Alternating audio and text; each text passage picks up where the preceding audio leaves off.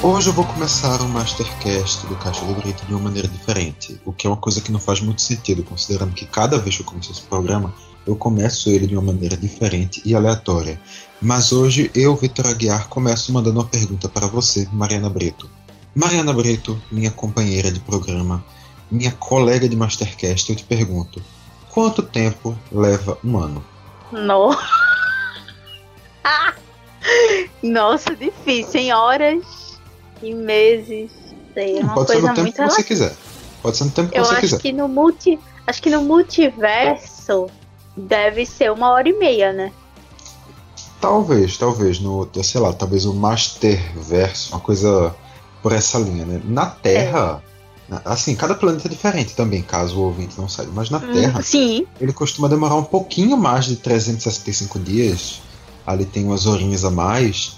E nesse ano, inclusive, durou até 366, porque a gente está tratando de um ano bissexto. Então, tem esse acréscimo compensado exatamente nesse ano. Se bem que 2020 não é um ano, 2020 é um desastre, mas enfim, isso não vem ao caso. Mas, aí que tá. Quando você para, todos esses 365 dias, você para a sua vida. Você não trabalha, você não estuda, você não lê. Você só faz duas coisas, cozinhar e comer. Comer e cozinhar. Comer, diga-se de passagem, nem para se alimentar, é para saber que o que você está cozinhando é bom. Você só faz isso. Isso tem como valer a pena de algum jeito, Mari?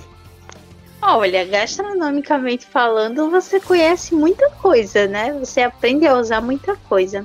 E agora também você tem que ter conta suficiente para poder pagar o que você está comprando, né?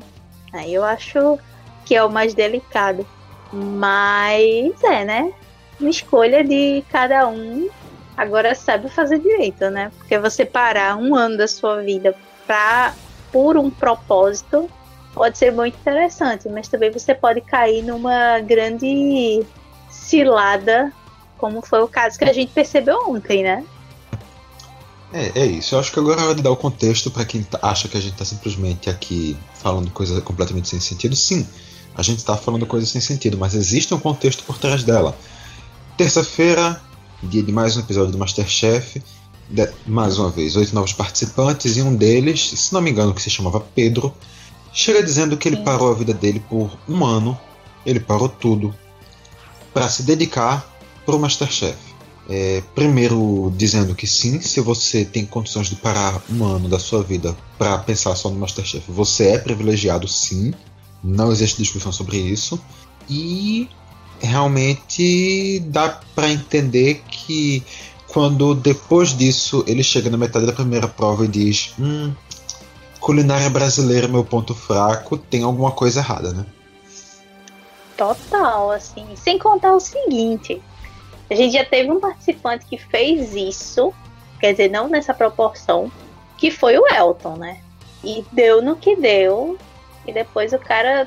teve sérias complicações, além de, enfim, se achar demais. Mas o que eu fiquei pensando é o seguinte, o Pedro, que foi o participante que fez isso, ele tem só 18 anos. Se ele parou um ano da vida dele por conta de Masterchef, ele parou com 17. 17 anos esse cara deveria estar fazendo o quê?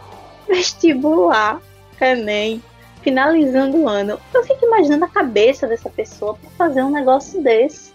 Sabe, eu confesso que tá, é bacana você ver uma pessoa que tem um desejo assim grande e tal, mas assim, com 17 anos, eu vou parar tudo, vou estudar, eu não vou estudar culinária brasileira porque eu acho que não é importante, e vou querer tentar um Masterchef, eu acho bem arriscado, tipo, muito arriscado, muito arriscado.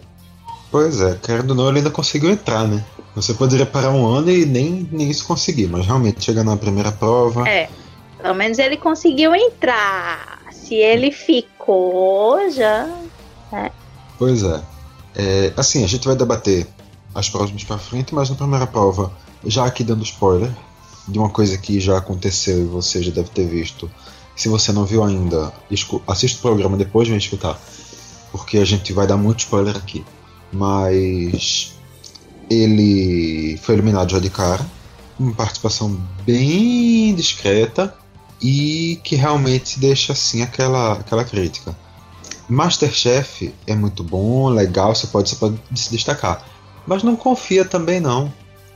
Deixa o plano, deixa o Masterchef como plano B, deixa o plano A mais aquecidinho e vai pro Masterchef só quando tiver realmente pronto pra ir sem riscos maiores. Mas enfim, eu acho que já tá bom. Em outras palavras, tá bom, fale, tudo bem. Em outras palavras, é o tal do faz o teu benção. Muito bem observado. Mas vamos rodar a vinheta e é isso.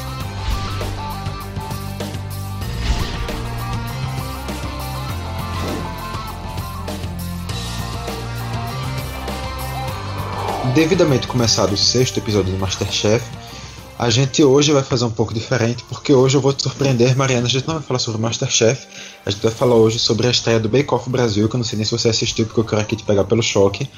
Tudo bom pra você, a gente fazer isso? Mudar aqui completamente a pauta? Eu ainda não vi. Eu gosto muito do Bake Off também, mas eu ainda não vi essa temporada, esse primeiro episódio. Acho que tá no segundo, né? Da temporada nova. O segundo sai agora nesse sábado.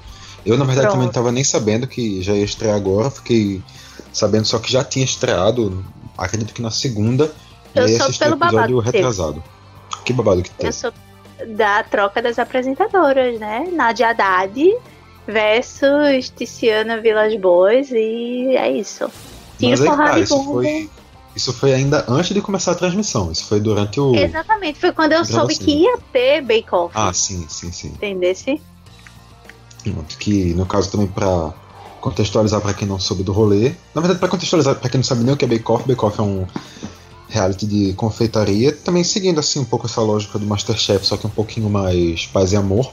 No SBT, passa nas noites de sábado. Obviamente, não é o que a gente vai falar hoje.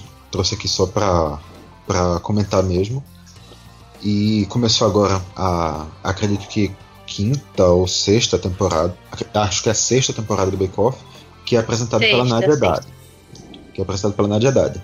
Ela apresentou o primeiro episódio, ela contraiu o Covid, foi substituída pela Cris Flores no segundo, no terceiro e acredito que no quarto foi substituída pela Tiziana Vilas Boas, que era lá no início do programa a apresentadora do Bake Off e saiu quando o marido dela, Joesley Batista, foi preso naqueles rolês da JBS, que ele é um dos donos da Friboi. Olha que delícia. E agora ela tá voltando pra SBT, apresentou esses dois episódios e vai ganhar um novo reality aí na emissora. E a Nadja Haddad volta a partir, acredito que do quinto episódio, que deve estar passando daqui a mais ou menos um mês. Mas é isso, é tudo que a gente tinha pra falar sobre Bake Off. Se você quiser assistir, assista. A gente não vai fazer um podcast sobre eles, no máximo um programinha especial. Mas aí a gente pensa num futuro, quem sabe, provavelmente não. Masterchef. Pela segunda vez, começando com uma prova dos famosos. Dessa vez, Alcione, Pablo Vittar, Wesley Safadão e o Péricles, no caso. Não é o e o quê, porque eu não sei quem é o e o quê, no caso. Porque eu já tinha falado a Pablo Vittar antes, aí você esperou falar o Wesley Safadão depois, e aí ficou confuso. Mas enfim, Mariana, vamos aqui seguir uma ordem lógica também, né? Por favor, né, Mariana? É isso. Pronto. O Wesley Safadão disse para dois dos participantes fazerem uma carne de sol com um pirão de queijo. A Pablo Vittar falou para dois participantes fazerem uma maniçoba. A Alcione falou para dois participantes fazerem um arroz de cuchá com uma torta de caranguejo. E o Péricles disse para dois participantes fazerem uma rabada com agrião e polenta. Eu já começo perguntando, Mari, se fosse contigo, qual dos pratos tu preferia fazer? Olha, sem sombra de dúvidas, a maniçoba. Aí você vai dizer, essa menina louca, como assim? Porque aquela maniçoba, a gente sabe que o preparo original da maniçoba, só para contextualizar também, a maniçoba é a folha da mandioca cozida, sendo que ela tem todo um preparo para ser feito. Você tem que cozinhar por 2 dias para tirar o veneno, porque se você come ela sem esse preparo, você morre. Só que o Masterchef foi tão bonzinho com os participantes que basicamente eles deram a maniçoba já pronta, ou seja, ela já cozinhada. Então você só teria que fazer o preparo, que nada mais, nada menos é parecido com uma feijoada. Você faz um caldo com as carnes de feijoada e coloca a maniçoba. Então era um preparo muito mais fácil do que, por exemplo, se você for pensar numa polenta com rabada. O que a polenta é fácil, mas a rabada já é um negócio complicado. E o arroz de cuchá com caranguejo eu não ia saber nem para onde ia. Já confesso para vocês. E o outro prato, que foi a carne de sol com pirão, seria o segundo que eu escolheria, porque, minha gente, Nordeste, pirão. O que é um pirão de queijo coalho que eu nunca fiz? Mas pirão é pirão, né, menino? Por favor. E carne de sol, um negócio chuchu beleza pra fazer. Então, assim, eu acho que pra quem... foi uma grande pegadinha pra quem não é muito ligado em cozinha do Norte e Nordeste. E com um preparo mais típico do Sudeste, que é a questão da rabada, que é muito consumida, né, lá. Mas eu achei interessante, eu achei com um grau de dificuldade até maior do que o da primeira prova de caixa misteriosa, né?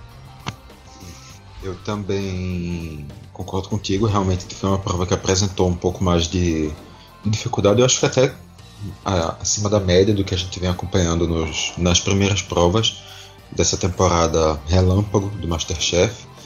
E eu acho que eu, nesse caso, iria para uma linha um pouco diferente da tua. A maniçoba realmente era uma coisa que eu não conhecia, já tinha realmente escutado o nome, mas só isso, não sabia o que era. Conheci ontem assistindo Masterchef, não faço nem ideia de como seja o sabor, então realmente acho que eu me perderia bastante estando no preparo. Mas a minha segunda opção também não seria a carne de sol. Eu iria primeiro para a rabada com a polenta. Polenta é um preparo fácil. A rabada exige um pouco mais de trabalho, mas também é uma carne, querendo ou não, é uma carne de panela que tem como se criar alguma coisa um pouco mais prática. Claro que a carne do rabo precisa de um tempo um pouquinho mais complicado, mas isso, se planejando bem, acaba sendo de menos. E a minha segunda opção também não ia com a tua lógica. A minha segunda opção era o arroz de cuchá com a torta de caranguejo. Apesar de o cuchá ser um pouco problemático, porque você precisa utilizar uma quantidade bem certa para conseguir deixar ele para conseguir deixar o sabor com gosto, porque você corre o risco de colocar pouco e ficar simplesmente arroz branco com a cozinha meio a lá. O pirão de queijo, realmente, eu acho que essa é uma trava para eu fazer essa prova da carne de sol. Eu ficaria com medo e eu não seria minha preferência, não. Mas a questão também é que ninguém teve direito de escolha, então por que a gente teria, né? Provavelmente os dois aqui, se tivessem pois lá, pegariam os que menos queriam, iam ficar perdidos e iam ser eliminados de cara fazendo um prato horrível, porque é isso que é o Masterchef. Mas pensando pelo lado oposto, você tem que comer um desses quatro pratos. Em qual deles tu mirava? Tendo que comer, rapaz... não sei. Eu gosto bastante dos quatro. Eu acho interessante a proposta dos quatro pratos. Confesso que eu fiquei bem curiosa para o do arroz de cuchá com a torta de caranguejo, porque deve ser um sabor bem diferente, né? Inclusive... enfim, mas eu acho que primeiro o arroz, aí depois a maniçoba, que eu acho bem interessante, inclusive já provei, é muito bom. E eu acho que o que eu não assim, não é que eu não provaria, mas o que eu tô mais acostumada seria, tipo, o último era exatamente o de Safadão, né, que era a carne de sol com o pirão de queijo, até porque é uma comida mais, assim, mais do costume, né, regionalidade, enfim. Mas eu achei bem interessante mesmo a questão dos pratos. E achei que mais uma vez a galera estava despreparada, porque eu acho que Masterchef você tem que estar preparada para tudo. Inclusive, sei lá, se você visse um prato que não era tão do teu preparo, tentar fazer uma outra coisa, assim, que tivesse, claro, a mesma lógica dos tipos, mas Que foi o que acabou acontecendo, né? Porque o prato vencedor dessa primeira etapa não era bem um arroz de puxar. E a torta não era bem uma torta de caranguejo, né? Pelo que eu entendi, ficou mais pra um soufflé, porque levou ovo e tal, do que de fato uma torta de caranguejo, como é o comum servir, né? Na minha cabeça, eu linkei aquela torta mais funkish, na verdade. Mas realmente também não passou nessa situação de torta. E realmente eu acho que essa releitura foi uma coisa que fez a diferença para que a Giovanna ganhasse e até surpreendesse, na verdade, com a vitória dela, né? Que foi aquele: o melhor prato é o seu, Giovanna. O meu? Falou Giovanna, meu. Eita, meio assustada com o que estava acontecendo. É. Mas realmente essa capacidade de adaptação a gente já viu ao longo de tantas temporadas, que é um dos trunfos do Masterchef, e talvez fosse até uma das coisas que estava faltando nessa temporada, né, Mari? Eu vou entender o silêncio dela como um sim, concordo com você, mas então eu já passo para a próxima. Sim, eu concordo com você, porque eu perdi o botão aqui. Muito obrigado. Eu já estava aqui me sentindo ignorado. Totalmente com você. Assim, para você que está escutando, na edição, isso ficou com um silêncio bem pequeno, mas passou aqui quase um minuto eu esperando a resposta do Mariana, sabe? Eu tava aqui realmente já chega, tava murcho aqui, me sentindo triste. Mas, enfim. Clodoaldo e Joelma. Mari, o que falar sobre Clodoaldo e Joelma? Meu Deus. Eu confesso que eu tive raiva dos dois. É sério. Porque os dois chegaram, tipo, ah, não, eu sei fazer. O Clodoaldo, meu Deus do céu, o homem veio fazer uma carne de sol e ele escolhe. Ele pegou charque no lugar de carne de sol. Foi ele? Calma. O próprio.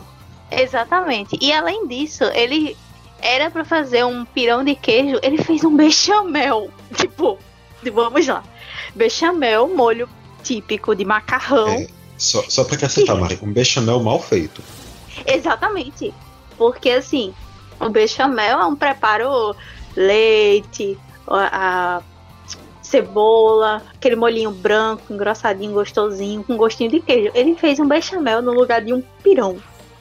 Que ok, você poderia não saber como era feito o pirão de queijo coalho, mas você sabe fazer um pirão. É só você fazer um caldo, engrossar com a farinha de mandioca, e aí você jogar queijo, você joga 2 kg de queijo, acabou-se. É tipo um aligô ao contrário, entendeu? Porque o aligô é um purê com queijo. Você vai fazer um pirão com queijo, é quase um aligô ao contrário. Mas eu fiquei... E pra piorar, ele ainda falou assim... Jacquin chegou na bancada dele, quando viu que ele tava preparando a carne. Não vai ficar salgada, porque eu estou fazendo um preparo na panela de pressão, não sei o que, quando ele não dessalgou a carne antes. Porque a gente sabe que tanto carne de sol quanto a carne de charque são carnes extremamente salgadas. Se você faz um preparo na panela de pressão, que é uma coisa que concentra, consequentemente você vai concentrar o sal, ou seja, você precisa dessalgar a carne antes. E ainda tem um porém que, claro, isso, ok, talvez eles não fossem obrigados a saber, mas o salgar da carne de sol é feita com leite, porque ajuda também a amaciar. Então, assim, eu confesso a você que eu fiquei numa agonia, e depois eu fiquei mais agoniada ainda, porque Dona Joelma, que não era do Calypso, inclusive ela parece com uma pessoa que eu conheço, mas enfim, Dona Joelma não teve o que fazer. Ela foi fazer o arroz de puxá e ela não pegou o principal, que é o quê? Puxar. Ela pegou uma outra folha aleatória. Que era o arroz, na verdade. Se eu preparei arroz de cuchá. Se você não tem o cuchá, você vai fazer só arroz? Se você não complicado. Tem o arroz, você vai fazer só o cuchá? Pode ser. Mas peraí, né? Se é um preparo que vem arroz de cuchá, é um arroz feito à base daquilo. Você vai fazer um arroz com brócolis, você vai tacar brócolis. Você não vai botar um raminho de brócolis e aqui, meu arroz com brócolis. Não, sem condições. Tipo, ela esquece a folha do cuchá e ela ainda disse, não, porque eu já comi. Quando ela viu o prato, não, eu já comi esse prato, eu sei fazer, não sei o que. Ela não fez nada do que ela disse que sabia fazer. E eu fiquei olhando pra mulher, só que assim, a sorte é que tava gostoso, porque, enfim, era um arroz e era uma torta de caranguejo que tava bem feitinha, mas, assim, prometeu e não cumpriu nada, né, meu anjo? Assim, sem condições de te defender, sabe?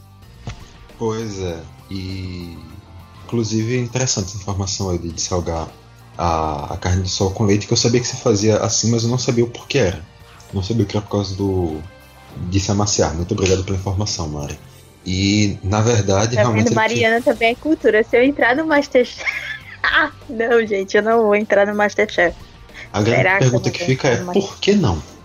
Então... Rapaz, é um gasto, vice. Eu já procurei saber... Sendo das próximas temporadas. Vai rolar, eu tenho fé. Eu vou ser campeão do Masterchef 15, você vai ganhar o 16 e pronto. Estamos todos felizes. E assim, realmente foi complicado porque foi um arroz de cuchá sem cuchá, que é como eu já tinha até comentado no início do programa, o cuchá com a quantidade pequena, ele não dá gosto, ele só dá cor, então você precisa de uma quantidade certa, quando você esquece, precisa pegar o resto de outra pessoa, realmente é complicado. A carne de sol, que você esquece de pegar carne de sol, pega carne de charque e depois diz, eu não sabia que carne de sol e carne seca eram coisas diferentes. Você merece ser eliminado do Masterchef. Você precisa ser eliminado do Masterchef, porque isso é absurdo. Direto, eu não falo que isso é absurdo porque... Eu não falo isso que é absurdo porque eu sou do Nordeste e eu conheço. Não, é porque isso é conhecimento básico, que são duas coisas diferentes. E diga-se de passagem, são uma informação completamente aleatória, que eu não sei nem porque eu estou acrescentando aqui. O nome carne de charque não é utilizado somente no Nordeste, mas também no Rio Grande do Sul, mas lá eles chamam... o charque, não a charque, mas é isso só que eu queria dizer. E o pior é que o Clodoaldo ainda consegue apresentar um prato errado nos dois preparos, então realmente essa eliminação, assim como a do Pedro, é uma eliminação indiscutível. Também teve outras duas pessoas eliminadas, mas eu nem lembro de tão insignificantes que foram na prova. E eu acho que da primeira prova é isso, né, Mari? Tem mais alguma coisa pra falar desse início? Mas o que me preocupa nesse Masterchef, que é uma coisa assim que eu acho que a gente vem batendo na tecla já nesses 6 programas, é a questão do nível tá bem além do que se espera de um Masterchef. Porque além não, né, Mari? Aquém. É, bem aquém, desculpa. Tá bem o nível abaixo. Tá bem além, realmente eu tava aqui, tipo, que... bem além do nível, porque não existe um nível, entendeu?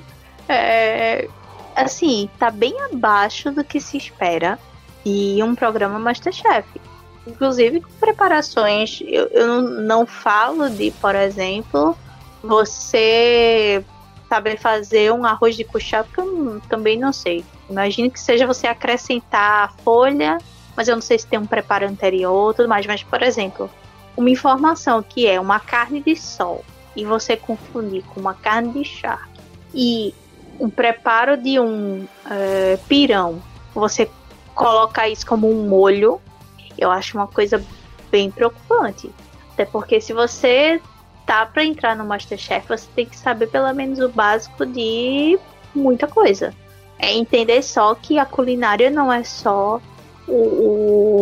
os grandes pratos, a culinária francesa, italiana, mas você entender também o seu país, porque uma hora você é cobrado, sabe? Assim, você entender a culinária do seu local para exatamente não correr riscos como esse, sabe? Então me preocupa muito.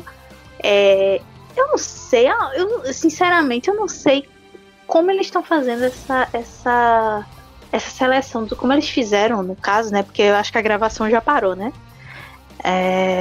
Como eles fizeram essa seleção esse ano, porque tá bem abaixo do que a gente espera de um Masterchef, sabe? E não é por conta do tempo. Eu acho que não é porque é um episódio de um dia que tem que ser uma coisa bem mais ou menos. Não, você pode botar, assim, uma coisa bem cobrada, mesmo com pouco tempo. Tá? Mas aí é uma questão minha de a pessoa que assiste Masterchef, que fica bem, o que é que está acontecendo? Minha análise vai para realmente um lado oposto ao teu, eu acho que sim. É porque a gente está se deparando a cada semana com pessoas no primeiro episódio, com pessoas que compram erros que são normais do primeiro episódio do Masterchef, pelo menos na minha impressão, que quando a gente lembra dos primeiros episódios, quando a gente volta para eles, eles têm um nível muito, muito, muito abaixo. Eu acho que o que faz realmente diferença na cozinha é a evolução, que, repetindo aqui, literalmente todo o programa não tem evolução ao longo dessas 2 horas, 2 horas e meia que eles passam na nova cozinha. Então eu acho que isso acaba fazendo diferença. Eles têm que apelar para uma estratégia diferente, não tem tanto tempo para inventar, tanto tempo para ter criatividade, não tem a forma também como é tudo definido em uma prova só, muda a dinâmica do jogo.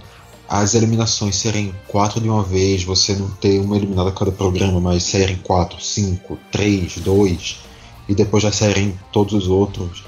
Eu acho que isso realmente muda a dinâmica, isso muda o que eles se sentem confortáveis, isso muda a pressão, isso também não tem evolução. Eu acredito que seja mais relacionado a isso e que sim, em qualquer primeiro episódio do Masterchef a gente tem umas falhas que dão vergonha de existir, tanto que se a gente voltar, sei lá, para um 6º, 7º episódio do Masterchef, a gente vai ver gente falhando de alguma maneira um pouco feia. E não sei, eu acho que isso talvez seja também só o meu coração querendo arrumar desculpa para o baixo nível, não sei. Mas o fato também é que, na minha visão, o fato também não. Vou aqui, ia falar uma coisa, mas pensei melhor, vou falar uma outra ideia. Na minha visão, isso também gera uma outra questão que é a gente querendo analisar esse Masterchef como um Masterchef. Se a gente comparar ele com as outras temporadas, realmente é um programa diferente, todas as comparações vão ser diferentes, mas se a gente analisar ele como um programa culinário à parte, inventou-se um novo programa aqui, sei lá, o Mega Chef, eu acho que vai ser a gente considerando apenas ele, a gente vai achar ele legal.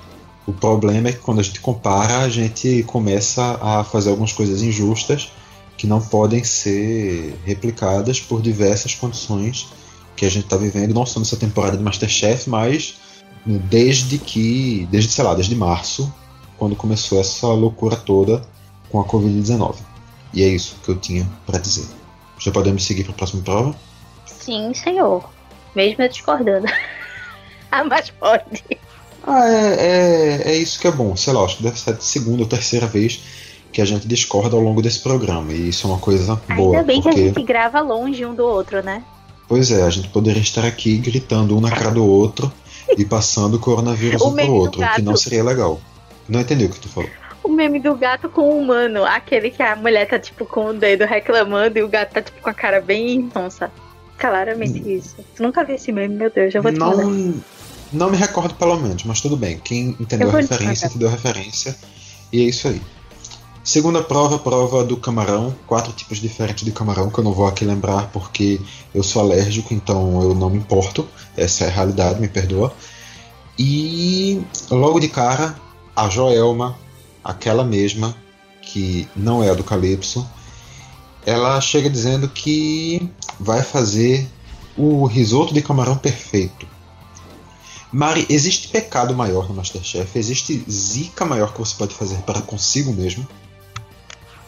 Tem, de dizer que o prato vai ser perfeito e comprar pra si que vai fazer um prato perfeito, porque, minha gente, foi aquilo que eu falei no último episódio, não existe prato perfeito, não existe, olha, eu vou fazer isso aqui perfeito, vai não, bichinho, vai não, porque o universo Masterchef, o multiverso Masterchef não vai deixar, entendeu? A mulher chegou e falou assim, não, porque eu vou fazer um risoto perfeito. Aí no final das contas o risoto tava cru, tinha 2 camarões. Isso é um risoto de camarões. Você tem condições de botar camarão, até porque você não pagou o camarão do seu bolso. Meu filho, atoche camarão, sabe? Eu quero 2 kg de camarão nesse negócio. E assim, simplesmente ela falou e no final foi por terra a questão do risoto perfeito, né? Achei bem... Eu não vou dizer que foi bem feito, porque eu vou estar sendo maldosa. Mas, rapaz... É, realmente, quando alguém diz que uma coisa vai ser perfeita no Masterchef, tenha certeza, vai dar errado. E terminou que a gente viu meio que pratos limitados, é uma palavra forte, mas pratos dentro do clássico, dentro do clássico, na verdade, dentro do comum mesmo. Pouquíssima inventividade, pouca criatividade. Como é que tu analisou isso, Mari? Foi realmente um mal olhado de nossa parte ou realmente faltou um grau de inversão nessa última prova? Eu acho que faltou um pouco de criatividade, mas não só isso. Foram basicamente 2 risotos e 2 entradas. Camarão é um negócio que você faz com uma certa facilidade. Você limpar, você fazer direitinho. Dá pra você fazer muita coisa. Não é só reduzido a risoto e aperitivo. Só que, claro, a gente vê que teve muito a questão do tempo. O tempo que eles deram, 45 minutos para a ganhadora, e ela tinha a incumbência de tirar 5, 10 e 15 minutos de cada concorrente. Então ela ficou com 45, a Joelma ficou com 40, a outra pessoa lá que eu não vou lembrar ficou com... Daí mesmo. E o Heitor ficou com 30 minutos. 45 menos 10, Mariana. Vamos lá, você consegue. 45 menos 10. Você consegue, Mariana, tenho fé. Não, é que ficou mudo aqui. Aham, claro, com certeza. Com certeza, claro. Então, assim, gente, eu tô ainda com sono, não relevem. A gente tá gravando esse Mastercast 5 da manhã, tá, gente? Só pra deixar claro. Então, assim... Em algum fuso horário é. Então, assim, é uma coisa muito... Dá pra você preparar, porque o camarão... Você não precisa cozinhar por 12 horas. Não é um negócio... Mas que eu acho que cabia uma série de outros preparos a serem feitos. E no final ficou muito naquele lugar de conforto, assim, sabe? Aquele cantinho seguro de você fazer aquilo que você tá mais acostumado. A Giovanna, inclusive, teve uma ideia que foi até interessante, que era fazer um preparo que levasse castanha inspirado num prato do Fogaça. Eu confesso que eu pensei que até ela poderia ganhar, mas aí como ela apresentou um prato que tinha um líquido que não dava pra saber o que danada era aquilo, acho que por isso que ela não conseguiu. E aí, óbvio, vitória ficou pra o Heitor, né, que fez como se fosse uma entrada, né, de camarão. Foi tipo uma entrada com um molhinho lá, um creme, sei lá o que. Ficou bem interessante. Deu vontade de comer camarão meia-noite? Deu, entendeu? Mas eu acho que ficou muito naquela coisa basiquinha de preparo de camarão básico. Ninguém foi fazer uma moqueca, né?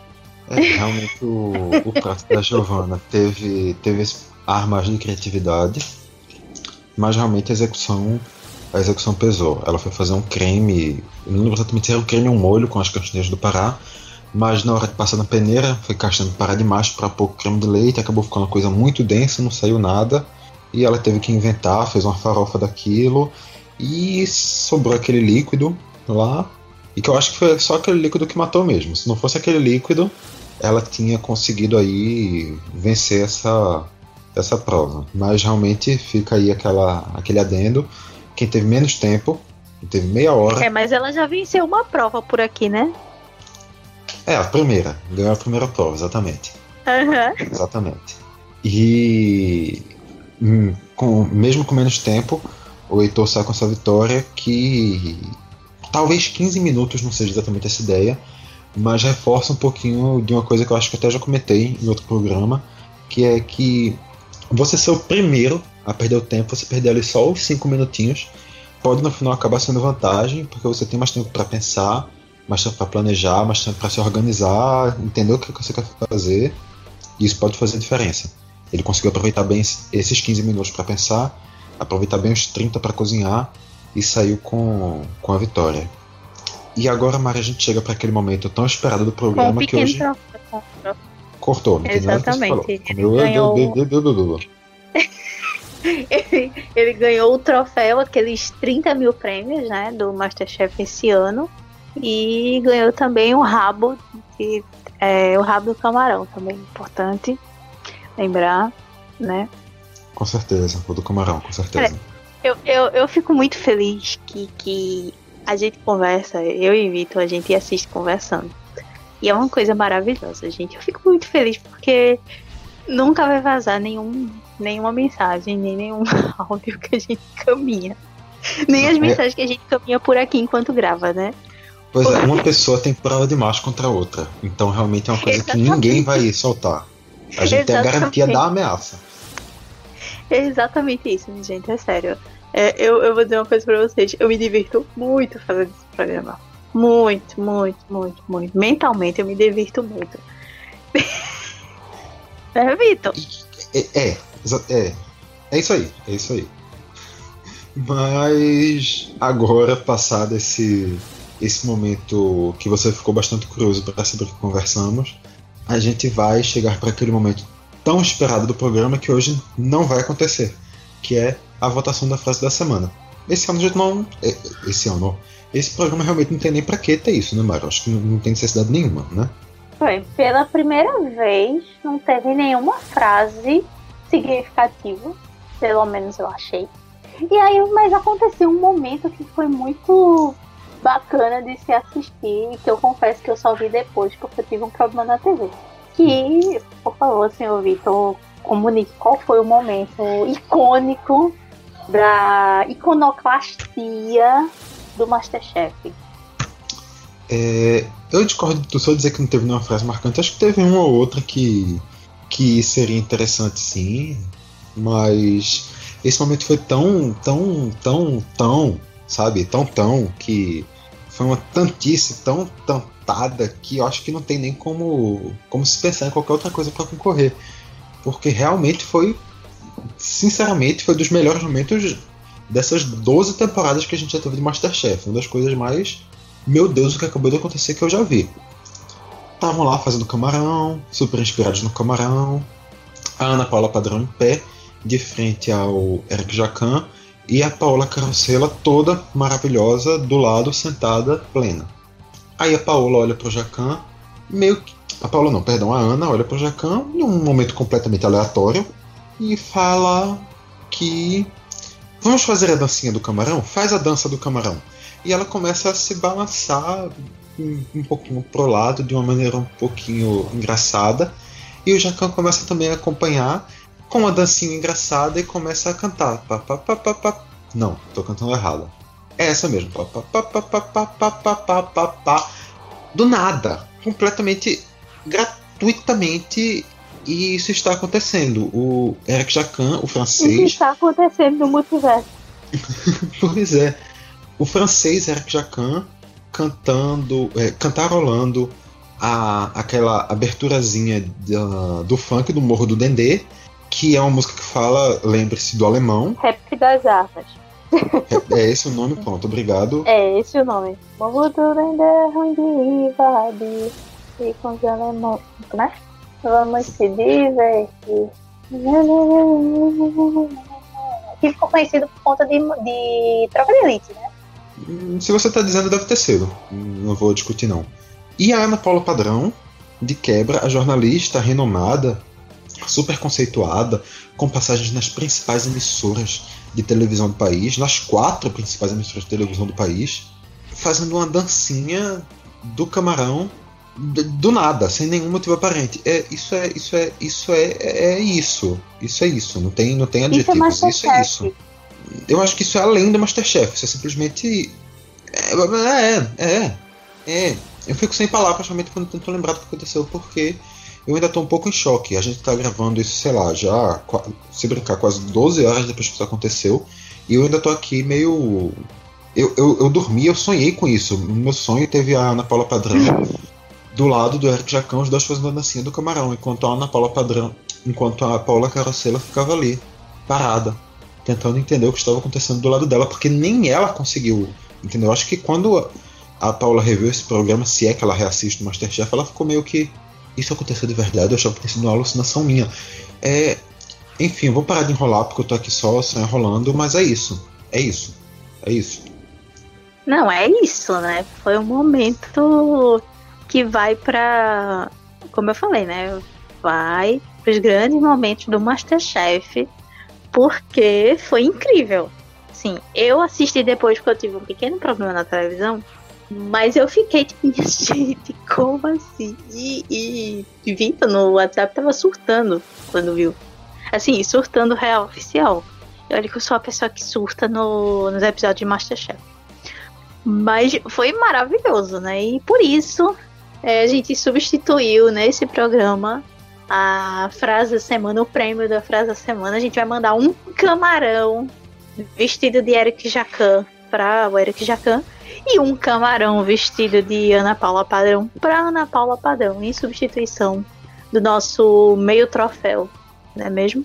O nosso meio troféu, caso você não saiba, é um frasquinho de repelente caseiro, já que eles usam aquela serpentina de repelente elétrica como prêmio Masterchef. A gente usa um potinho de repelente caseiro feito de cravo e canela que a gente dá para os participantes e para o vencedor da frase da semana. E quando, no caso, é dividido entre duas pessoas, a gente parte esse frasquinho no meio, o líquido todo vaza, mas isso é o de menos, e cada um recebe só meio frasco, porque essa é a ideia.